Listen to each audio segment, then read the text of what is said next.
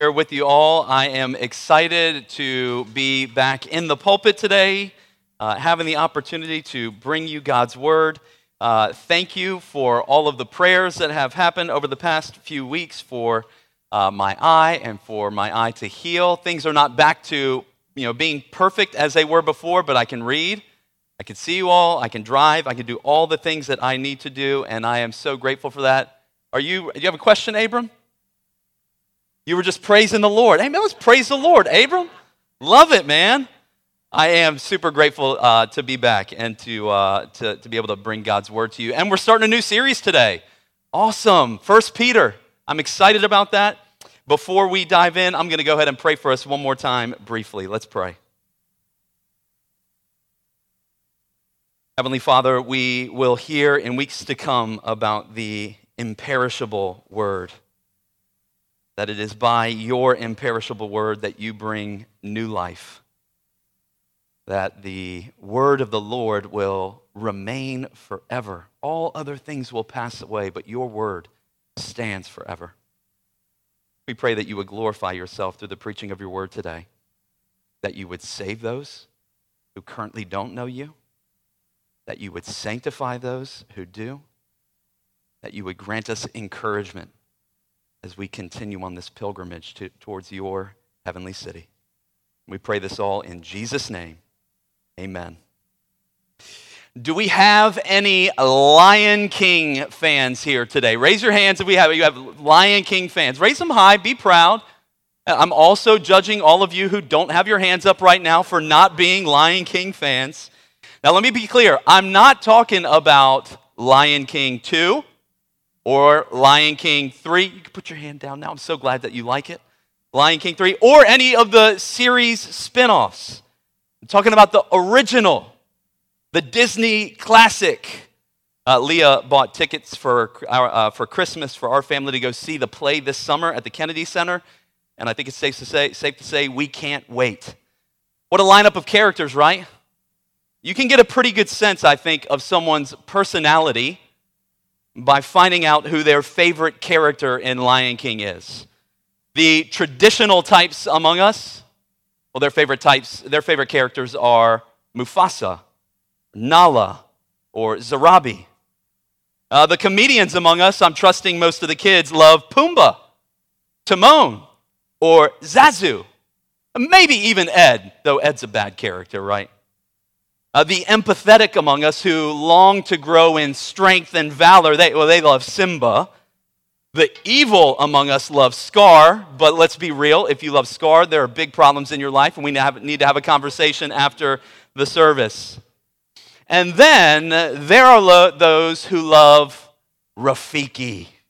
Let's call them the people with wit and wisdom.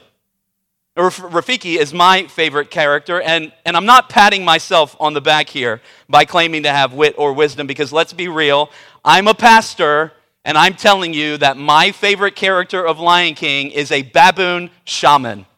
That is not wise. But I love Rafiki. I love his hilarious voice, his delivery, and his wisdom. It's Rafiki who plays a key role in what is the turning point in the movie when he reminds Simba of his true identity. Right? Simba has been living for years under the false impression that he was the cause of his father's death. He's been avoiding the pain, the dealing with the pain he feels so much that he doesn't even know who he is anymore. And Rafiki tells him, I know who you are. You're Mufasa's boy. It's this exchange that reminds Simba of his true identity and is the point at which Simba begins to deal with all that happened in the past and which prepares him to embrace his role as king in the future. I wonder how many of us are like Simba today? How many of us have forgotten our true identity as Christians. And because we've forgotten it, have experienced confusion, pain, or heartache. Or maybe we haven't forgotten our true identity, but just need to be reminded again of who we are as Christians and what that means for our lives. Or maybe you've recently become a Christian or you've been a Christian for a while, but God is awakening fresh desires to walk with Him more closely, and you would benefit from knowing what your identity is as a Christian and what that means for your life. I ask those questions because that's the situation of the Christians Peter writes to in the letter of 1 Peter, a letter that we're beginning a new study in today. So I want to invite you to open in your Bibles to the letter of 1 Peter. If you're using the Bible that we've provided, you'll find the passage on page 1014. And if you don't have a Bible of your own, we want to encourage you to take the Bible that we've provided as a gift from us to you. There's nothing that we would want more than for you to have a copy of God's Word for yourself. We're going to begin our series in 1 Peter looking at just the first two verses, where we'll see that the Apostle Peter is writing to Christians spread out across multiple regions in what is modern day Turkey. And his big concern in these first two verses is to remind them of their identity and what that means for their lives. So let me go ahead and read verses 1 and 2 for us now. This is God's Word.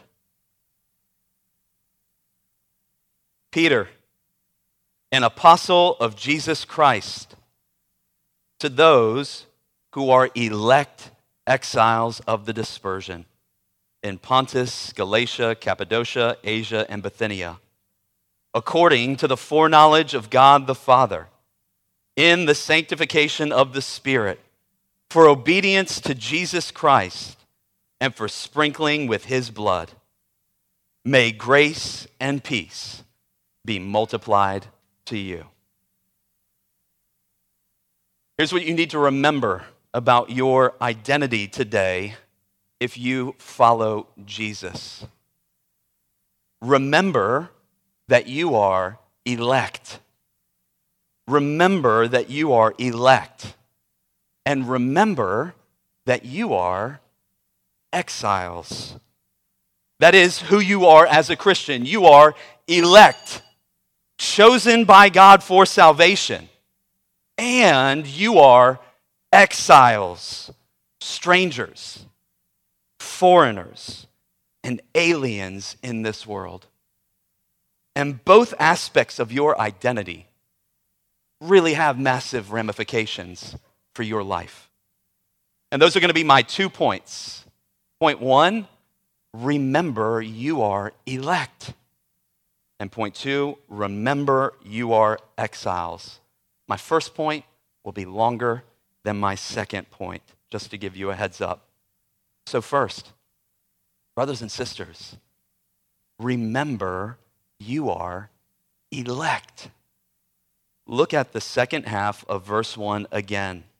This is the Apostle Peter writing. We're not going to belabor that point. This is Peter from the Gospels, Peter from the book of Acts. The Apostle Peter is writing to those who are elect. My friends, if you follow Jesus, the first thing Peter wants you to know about your identity is you are elect, chosen. Now, I recognize that is a theologically loaded term around which there is so much debate, but we have to recognize that when Peter used this term, he wasn't intending for them to debate with one another about the nature of election or about the order of salvation in the eternal mind of God. Neither was he interested in them arguing with one another about what God's election means for those who aren't elect. Instead, Peter wanted them to hear the astounding truth that they, Gentiles according to the flesh, were now full fledged members of God's chosen people, inheritors of a holy calling and purpose in life, and recipients of a future glorious inheritance that would far surpass their wildest and greatest dreams. The fact that Peter would call these Gentiles elect is astounding because throughout the Old Testament, It was the ethnic nation of Israel that was called God's elect or God's chosen people. Gentiles were viewed as cut off from God's covenant people and without hope in the world. But now we read that they too are elect, chosen to receive God's covenant love and salvation. In fact, almost everything in these first two verses is meant to identify these Gentiles as citizens of a new Israel, citizens of the new covenant people of God. Consider first the word elect, as we've already mentioned, elsewhere translated as chosen. Throughout the Old Testament, it's the nation of Israel that God repeatedly calls his elect or his chosen people. But it's not just, not, not just the word elect that shows us these Gentiles are the new Israel, it's the word exiles. Elsewhere in the letter, Peter calls them sojourners. Sojourners and exiles were key descriptions of the nation of Israel at different points in their history. Think about the study we just had through the book of Genesis, right? Abraham and Jacob, for the course of their lives, were sojourners in Canaan. The Israelites were sojourners in Egypt. And later in their history, they were exiles among the nations of Babylon and Assyria. That's why Peter, if you look again at the second half of verse 1, uses the word dispersion to describe his audience in verse 1. The dispersion, or in Greek, the diaspora, referred to faithful Israelites exiled in Babylon and Assyria who were waiting for God to fulfill his covenant promises to return and rescue them from exile. And now these Gentiles who believe in Jesus are the new diaspora, waiting for Jesus to return to finally gather his people from exile and bring them to their new home. But there's more. Keep looking at verse 2 with me at these statements about God the Father, the Spirit, and the Son working to effect salvation. In, Old Te- in, in the Old Testament, God chose the nation of Israel to be a people set apart from the nations around them. And now we see these Gentiles had been sanctified or set apart by the Spirit. More than that, they were set apart for obedience and sprinkling with the blood of Jesus. This is really the, the climax of where Peter is identifying them as citizens of this new Israel, this new covenant people of God. This description of being set apart for obedience and sprinkling with blood comes directly from Exodus 24, where God established the Mosaic covenant, the old covenant with the nation of Israel. If we were to go back to Exodus 24, what we would see is that the words of the book of the law, the Ten Commandments, were read to the people of Israel, and they responded to God by saying, after having his words read to them, We will be your people. We will obey all that is written. Obedience. And then after they say, We will obey all that is written, what does Moses do? He takes the blood of the sacrifice and sprinkles them with it. What Peter is saying is that the old covenant has given way to the new covenant. And the old covenant nation of Israel has given way to the new covenant people of God, a people identified not by Jewish ethnicity, but a people identified by faith in Jesus Christ, who through faith in Christ have been set apart by the Spirit and sprinkled and cleansed by the blood of Christ. What Peter is saying to them, and what he is saying to you and me today, if we've put our faith in Jesus, is remember your identity. Remember who you are. Remember that God has chosen you to receive his covenant promises, to be the recipients of his steadfast love, to be holy as he is holy, to be cleansed once and for all by the blood of the perfect sacrifice, and to receive a glorious inheritance that awaits us when Jesus returns. But he doesn't just call us elect and leave it, leave it at that. He wants us to see that our election, our salvation, is a work of the triune God, beginning in eternity past and worked out in space and time by each person of the Godhead. Look at verse 2 again with me. Everything that you see there is modifying our identity as elect exiles. We are elect according to or because of the foreknowledge of God the Father. Some Christians read that verse and interpret it as meaning that God looked down the corridors of history into the future because he can see all things. And when he looked down the corridors of history, he saw the people who would respond to the gospel and believe in it, and then chose them for salvation because he foresaw that they would believe. That's why he chose them. But I don't think that's what it's teaching. I think that the, the uniform testimony of the New Testament is that we are saved entirely by grace that we are dead in trespasses and sins, and our salvation is, is, entirely a work of God. But if God looked down the corridors of history and chose the ones that he saw would already respond in faith, then salvation is by works. It's because of what he saw in us. But I don't think that's the, the only reason Peter doesn't mean that, because later he says the same thing about Jesus. Look down at chapter 1, verse 20, real quick with me. Peter says about Jesus that he was foreknown before the foundation of the world, but was made manifest in the last times for your sake. Right? Peter doesn't mean to say that God the Father looked down the corridor of history and saw that the eternal Son of God would take on flesh and save God's people, and that's why Jesus was foreknown. It means the Father ordained, specifically chose the eternal Son to take on flesh in the person of Jesus Christ. And he ordained when Jesus would appear specifically. That's why Peter later says, or earlier in the New Testament says in the uh, book of Acts, that Jesus was crucified according to the definite plan and foreknowledge of God. In the same way, when Peter says we are elect according to God's foreknowledge, I think he intends for us to hear that God specifically completely apart from anything in us.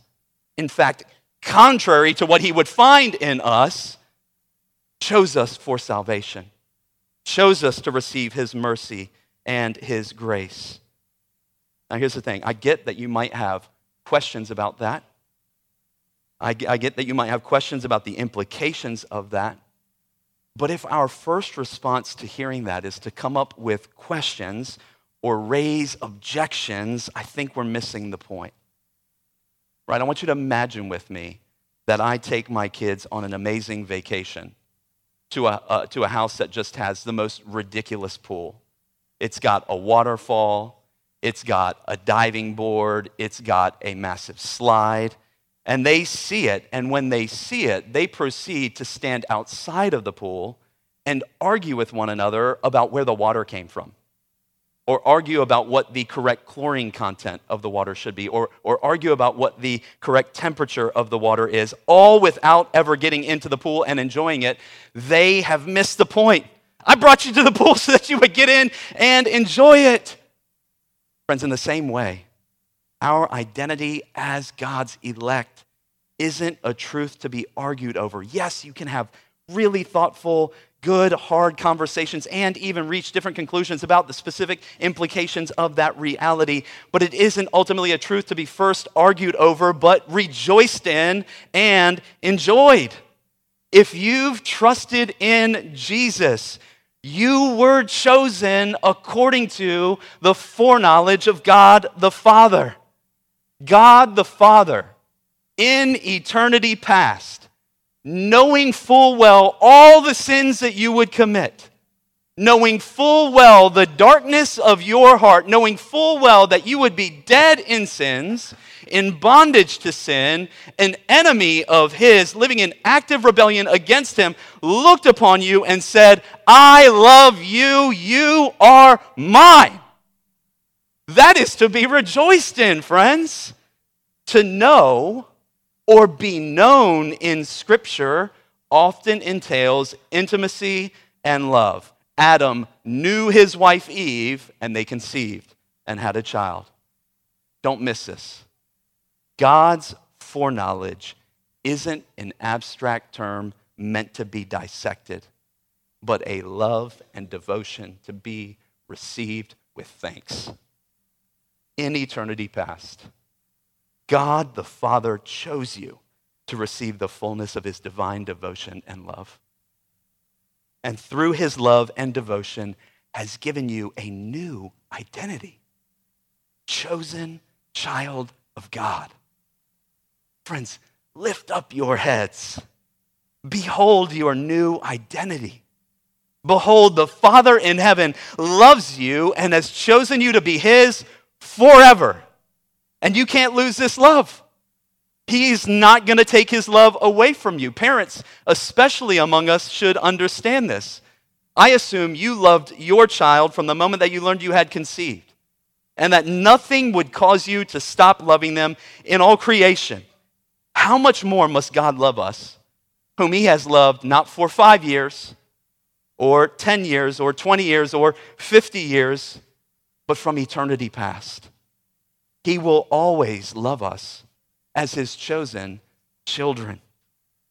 But our identity isn't just loved by God, it's also sanctified by the Spirit of God. Look again at verse 2. We were elect exiles according to the foreknowledge of God the Father in the sanctification of the Spirit. By the Spirit of God, we have been made holy and given a holy calling. The word sanctified has two different meanings in Scripture.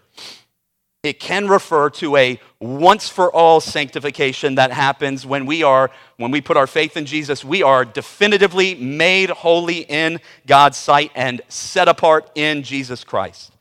And it can also refer to the process of becoming more like Jesus over the course of our life as we continue to, to struggle and fight against sin and we continue to commit ourselves to God's means of grace. God uses those in our lives to make us more like His Son Jesus. That's also sanctification. And I think both meanings are present, but that the dominant note here refers to the definitive identity we now have. We were chosen by God to be set apart, to be made holy by the Spirit, and to live holy lives in the Spirit. Friends, your identity isn't just loved by God, it's made holy by God. You have been chosen for a holy calling and purpose. God has made you holy in Christ and now calls you to holiness through spirit empowered obedience to Christ. I wonder if you remember that that's, that's part of your identity as a Christian. How are you doing living out the holy identity God has given you by His Spirit. How are you doing? Putting off the old self, putting off anger, impatience, lust, lying, and all the other passions of the flesh described in Scripture. We don't just put those things off, friends, because God says so but because we also realize that obedience to God and living out his holy calling is where true life will be found. Right? Where, where is Satan tempting you to try and find true life outside of where God says true life will be found? Think of the images Scripture uses to describe returning to old ways of living after having been set apart for holiness by God. Right? Proverbs says it's like a dog returning to its vomit. Ugh, right? Or like Mike McKinley once described it turning back to old ways of living rather than walking in God's holy and life giving ways as His set apart people is like stopping at 7 Eleven to eat a hot dog when you're on your way to an amazing Thanksgiving Day feast. Like, who would do that? Not only is the hot dog nowhere near as good as the food that you're going to eat at the feast, it's also going to ruin your appetite for the really good food that awaits. Kids, I especially want y'all to think about this. Would you rather have a rubbery hot dog that's been sitting under a warming light for eight hours or fresh turkey, mashed potatoes with gravy and stuffing, and buttery dinner rolls and hot apple pie. Which would you choose? Of course, it's the Thanksgiving Day feast. Kids, sin promises to be tasty, but it's like that rubbery hot dog that's been sitting under that warming light all day. It's a cheap and terrible imitation of the real thing that never satisfies. It's to all of us who are here who trust in Jesus. How have you all been do- how have you all been tempted to turn back to old ways? To eat a 7-Eleven hot dog instead of feasting at the Lord's table? How are you doing with drunkenness? Are you drinking more than you should, more often than you should? Are you giving into anger in your home, yelling at your, your spouse and your kids? Or harboring bitterness coldly in your heart? Are you engaging in sexual immorality, using pornography, or being unfaithful to your spouse? Are you being honest with those around you, or are you weaving a web of lies about things going on in your life? Friends, these things will never deliver on the promises they make. We can't be reminded enough of this because sin is seductive and deceitful. And that's why we need to be reminded of our identity as those who are set apart, made holy in Jesus Christ, and now empowered by the Spirit to live holy lives in Christ. That is part of our identity as Christians. Remember who you are. Remember, you are God's chosen, loved by God, and set apart by God, right? Peter is going to tell us over and over again throughout this letter, because of who we are, to put off sin and live holy lives. Inevitably, though, when we talk about sin, the reality is we'll all be able to look at our lives and see ways that we haven't lived up to it, up to the standard God has called us to, which is why Peter makes sure to also remind us as God's elect that we are forgiven and cleansed, sprinkled by the blood of Jesus. It was the sprinkling with the blood of bulls and goats that enabled the Israelites to remain in right relationship with God. The blood acting as payment for their sins. But we all know the blood of bulls and goats was insufficient to fully cleanse the people. Instead, a greater sacrifice and a more powerful blood was needed the blood of the spotless Lamb of God, the blood of the eternal Son of God, Jesus Christ, was needed. And his blood was shed once and for all for the forgiveness of sins. And those who put their faith in Jesus have been sprinkled by that all powerful blood and thus are fully cleansed fully forgiven, once and for all sprinkled, that we might know that we will always be God's chosen, loved by God, set apart by God, and cleansed by God. Friends, if you have put your trust in Jesus, and you are carrying around shame and guilt for sins you've already confessed, remember, you have been sprinkled by the blood of Jesus Christ. Those sins that were like uh, crimson have been turned to white as snow. If Satan is accusing you for sins you committed in the past, heaping condemnation on you, tell him, I've been cleansed by the blood. If you're keeping sins in the dark, by all means, bring them out into the light of God's presence and be reminded of his promise that if you confess your sins, he is faithful and just and will forgive you of your sins because you've been sprinkled by the blood of Jesus Christ. Friends, remember who you are. Remember you are loved by God set apart by God, cleansed by God. Remember, you are elect. And second, remember, you are exiles. I want you to notice again how Peter identifies them in verse 1. To those who are elect, exiles of the dispersion in Pontus, Galatia, Cappadocia, Asia, and Bithynia. The word exiles might make us think of the Jews being exiled from their land for their sins in the Old Testament, but that's not what's entirely behind, that's not what's behind Peter's use of the term here. His audience isn't being punished for their sin. They've been forgiven of their sins as he's, ju- as he's about to remind them. The word translated exiles here is elsewhere translated as sojourners, strangers, resident aliens, and pilgrims. Christians are all of those things in this world. Not because we've been displaced from our homeland, but because God has given us a new citizenship, a new citizenship in his heavenly kingdom. But I think we all recognize, though, is that we aren't in his heavenly kingdom yet, which means we aren't home yet. We're on a pilgrimage towards that home. We're sojourners in this world, waiting for God to gather his scattered people, waiting for God to establish the new heavens and the new earth, the place where sin and sorrow and heartache and struggling and pain and evil will be no more.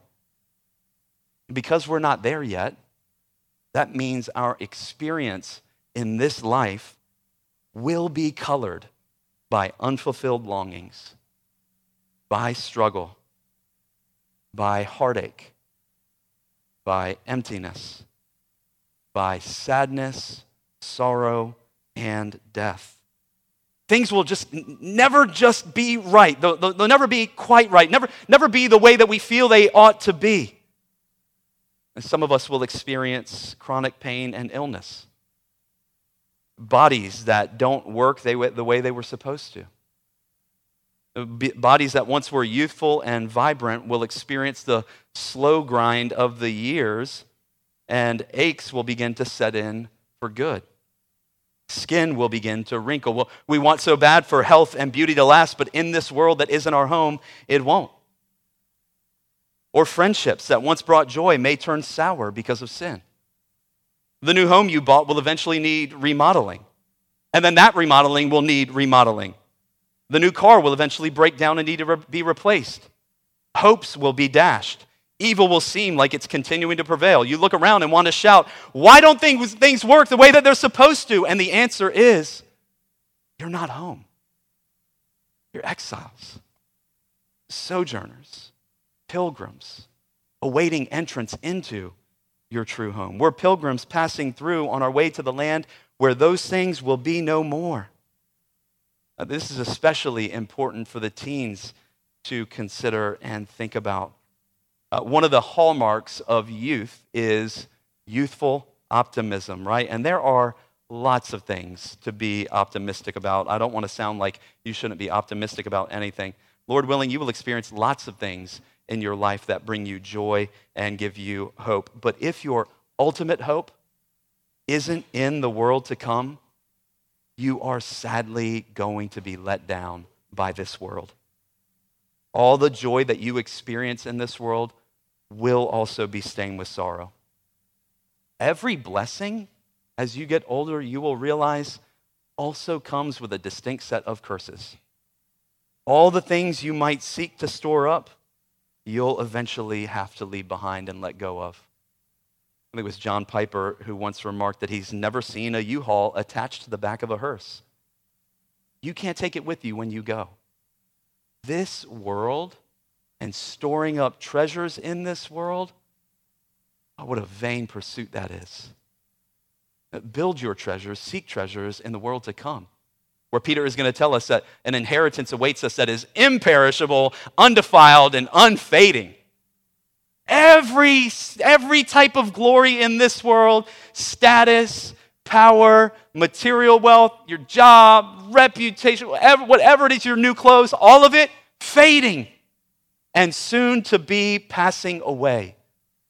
Seek the treasure that lies in the world to come, friend. That, that's where we're going, right? That's where we're headed. But it's not only the heartache and sorrow that come from things just not working the way they're supposed to being sojourners and strangers also comes with the hardship of enduring persecution and opposition for our faith. That's one of the central experiences of the Christians to whom Peter is writing, and I think what, what propels him uh, to write this letter. They're experiencing all this persecution. They're like, what gives? We put our faith in Jesus, now things are harder. And Peter's like, hey, just want you to know that's part of the deal. This is part of the Christian life. These Christians once felt at home among the people with whom they lived, going along, doing the same things they did. They put their hope in the things of this world. They worshiped the gods of this world. They engaged in sinful behaviors that were accepted as normal. But then when God saved them, He set them on a new path that most of the people around them weren't on. And people regarded their newfound faith and way of living as off putting and strange. And that made them targets for persecution. They endured insults and mocking, as we'll see in Peter's letter. They endured hostility and hardship, as we'll see. If you think about the book of Hebrews, we see that early Christians were thrown in jail. Some had their property taken from them, some were physically assaulted and beaten, and some were even killed, as we know from church tradition that Peter himself was eventually killed for his faith. This is why Peter tells them about the work of the triune God in saving them, so that they would know that what they were experiencing wasn't an accident, right? It was part of God's plan and purposes in their lives and in ours to sanctify us through suffering and to make us more like Jesus through experiencing the rejection and suffering he experienced to save us. Think about how Jesus is the true exile, the one who left homeland, his homeland in heaven, to become a stranger on earth. No one was stranger than Jesus. The dude was perfectly righteous on an earth covered with people who were dead in sins. No one was more foreign than him to the people around him. The only perfectly righteous one, the only light in a world shrouded in darkness. He was opposed and rejected by the people among whom he lived, but this was all part of God's plan to save the people God foreknew before the foundation of the world. Jesus lived the perfect life in our place he died the death that we deserved and then rose from the dead in power, offering forgiveness of sins and a new citizenship and identity to all who would put their trust in Him. But if we put our trust in Him, it means also that to one degree or another, we will face the rejection that He faced. We have been chosen to endure hardship. Christians living in other parts of the world, right? In China, in Central Asia, and in certain countries in the Middle East, experience this persecution in acute ways on a regular basis. I mean, throughout the history of uh, the church, the experience of Christians around the world has been more or less one of persecution rather than acceptance. And that's a reality that we need to prepare ourselves for, living as we do in America. If this country continues on its current trajectory of, uh, if this uh, country continues on its current cultural trajectory, the experience of open persecution and hostility for following Jesus will only become more and more common. I'm going to hit pause real quick on my manuscript and let you know. I recognize that places like YouTube and TikTok and things like that, they make tons of money off of scaring you, pumping fear into your life about this or that thing that is going to happen. I am not bringing this up to scare you or to do anything like that or to be fear mongering. I'm just telling you what Jesus told you. If they hated me, they're going to hate you. And, and, I'm bringing this up now as we go through this, uh, this study on 1 Peter. We're going to hear it over and over again. It is good for us to be prepared for it so that should it come, we might not be surprised by the fiery trial that comes upon us. That instead we might be prepared for it and even rejoice in the midst of it, knowing that God is going to use it to refine our faith and make us more like Jesus Christ. I'm unpausing here. This is why we need to remember who we are. We are exiles in this world. This is in part what God has called us to. It's through many trials and tribulations that we will enter the kingdom. Now, I'm guessing if you're here and you're not a follower of Jesus, you're thinking to yourself, man, this is a terrible, terrible way to get people to join your religion. Tell, tell them they're going to be persecuted. You should have stuck with the first point. Tell them they're chosen and that God loves them and all that stuff. Like, don't tell them that they're going to be persecuted, right? Listen, if that's what you're thinking, I get it. But the reality is, following Jesus includes hardship, it includes opposition. It includes suffering. It includes feeling like a stranger in the world, just out of place. And yet, it's completely worth it. Because it also includes a living hope. It also includes forgiveness of sins. It also includes reconciliation with God and the promise of eternal life in His presence.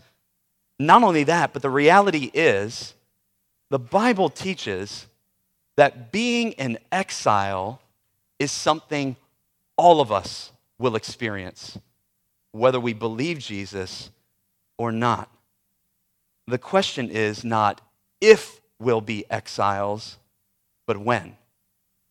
And the Bible teaches that at the coming judgment, all who have rejected God, who have not put their faith in Jesus, who have lived for this world or lived for themselves, to, whatever degree that is the case in your life or others' lives, who have lived for the pleasures of this world, will be cast out of God's presence eternally. They will suffer eternal exile under God's judgment.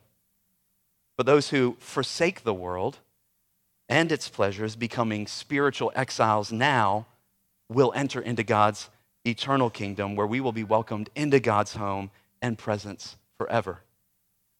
Be a, be a citizen of this world now, be in spiritual exile forever. That's what the Bible is, is saying. These are the choices. Or become an exile now through faith in Jesus Christ, receive a glorious homeland forever. Friend, I trust you know which choice is the right one to make. The question isn't if we'll be exiles, but when. And really, ha- have the pleasures of this world fulfilled on their promises? Have you finally found everything that your heart desires and had your deepest longings met? Obviously, the answer is no. Because it's in God and with God that those longings will finally be met. What does Psalm, Psalm 90 tell us? Oh God, you are our dwelling place. God Himself is our home and is who we were made for, both now and in eternity. I trust you know that you can't find those pleasures ultimately fulfilled in this world. There is only one person who can fulfill them. But to enter into His kingdom, you need to renounce your spiritual citizenship in this world, right? Turn in your passport that's stamped with love of self, love of the world, love of wealth, status, and power. If you bring that, you bring that passport to the border crossing at God's heavenly kingdom, you're going to be turned back at the gates. Put your faith in Jesus Christ. Receive a new, stamp, a, a, a new passport, a new citizenship, a new identity, stamped with the love of God, the love of His Word, the love of His people, love and longing for His kingdom. Only that passport will ensure safe entrance into God's kingdom. And to those of you who have put your faith in Jesus, remember that you will always be chosen, but you won't always be exiles. Our exiled status won't last forever. The God who chose us will keep us. The Spirit who set, up, set us apart will sanctify us through the sufferings we experience, and the sprinkled blood of Christ will ensure that when we rise in the judgment, we will be welcomed into God's eternal kingdom to delight in His presence forever. Let's pray.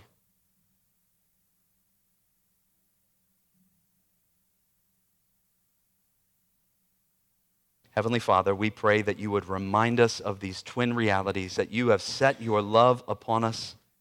Your steadfast love and devotion are ours for all time. You've set us apart in the Spirit. Now empower us by the Spirit to live holy lives in obedience to Jesus Christ and for sprinkling with his blood. Help us also to remember, Lord, that we are not home. Keep us from building homes and lives in this world in a spiritual and ultimate sense. Cause us to seek a treasure, an inheritance that is with you. And we pray this in Jesus' name. Amen.